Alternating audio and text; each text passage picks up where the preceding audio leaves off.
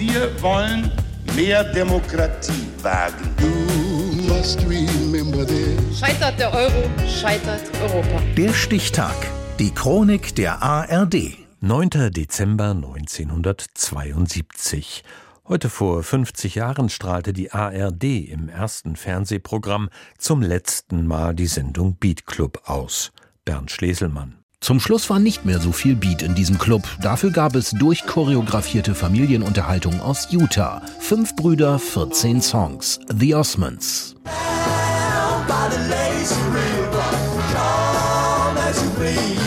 Der letzte Beatclub mit einer einzigen Band. Doch im Radio Bremen Studio wollte der Funke nicht wirklich überspringen. Dabei hatte der Sender extra Schulklassen aus Bremerhaven eingeladen. Es ist eigentlich alles schon mal da gewesen. Righteous Brothers, Rock, Soul, Swing.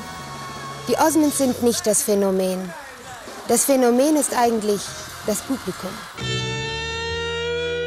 Teen Beat in Glitzeranzügen. Ein eher unpassendes Finale für eine Rockshow, in der zuletzt die Progressive Rockband King Crimson und der Shockrocker Alice Cooper auftraten. Und der war Ende 72 mindestens so angesagt wie die Osmonds.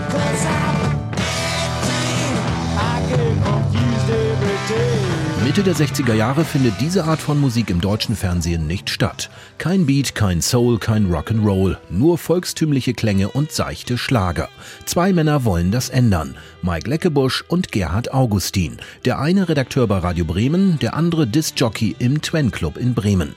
Sie haben eine Idee und die setzen sie am 25. September 1965 um. Die Revolution beginnt um 16.47 Uhr. Nun ist es endlich soweit. In wenigen Sekunden beginnt die erste Show im deutschen Fernsehen, die nur für euch gemacht ist. Sie aber, meine Damen und Herren, diese Beatmusik vielleicht nicht mögen, bitten wir um Ihr Verständnis. Die Yankees aus Bremen eröffnen den ersten Beatclub. Dazu tanzen gut 100 Teenager brav und gesittet wie in der Schulaula. Die Jungs mit Hemd und Krawatte, die Mädchen im Rollkragenpullover. Neben Plattenaufleger Augustin sehen die Zuschauer zum ersten Mal eine Neuentdeckung am Mikrofon. Oshinake wird schnell zum Star. Ihr seht die Uraufführung im Fernsehen der Rolling Stones erste neue Platte. Ja, die neueste Platte. Dave. Yes, guten Tag, guten Morgen, guten Abend. Uschis charmante Versprecher, ihre sexy Miniröcke, dazu die Faxen des britischen Radio-DJs Dave Lee Travis. Alles schön und gut, aber es ist natürlich die Hottentotten-Musik der langhaarigen Flegel, die irgendwann bis zu 75 Prozent aller Jugendlichen vor den Schwarz-Weiß-Fernseher lockt. Und nicht nur die. Liebes Fernsehen, habe heute am Sonnabend Ihre Beatclub-Sendung gesehen. Mir hat diese Sendung sehr gefallen. Ich bin jetzt 95 Jahre alt, da wollen beim Tanzen die Beine nicht mehr so. Nach dieser Sendung habe ich es auch im Rücken.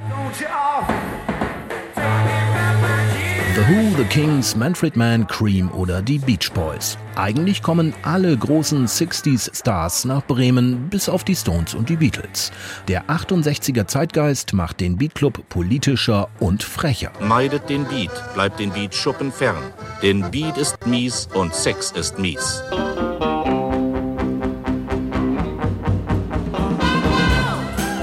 Mit der Erkennungsmelodie A Touch of Velvet beginnt der Beat Club auch heute noch als Hörfunksendung auf Bremen 1. Jeden Sonntag von 18 bis 20 Uhr. Die Popgeschichte geht weiter. The Beat goes on. Vier Tage nachdem er seinen Club geschlossen hatte, machte Regisseur Mike Leckebusch in der ARD den Musikladen auf. Die letzte Beat-Club-Folge wurde heute vor 50 Jahren gesendet. Der Stichtag. Die Chronik von ARD und Deutschlandfunk Kultur. Produziert von Radio Bremen.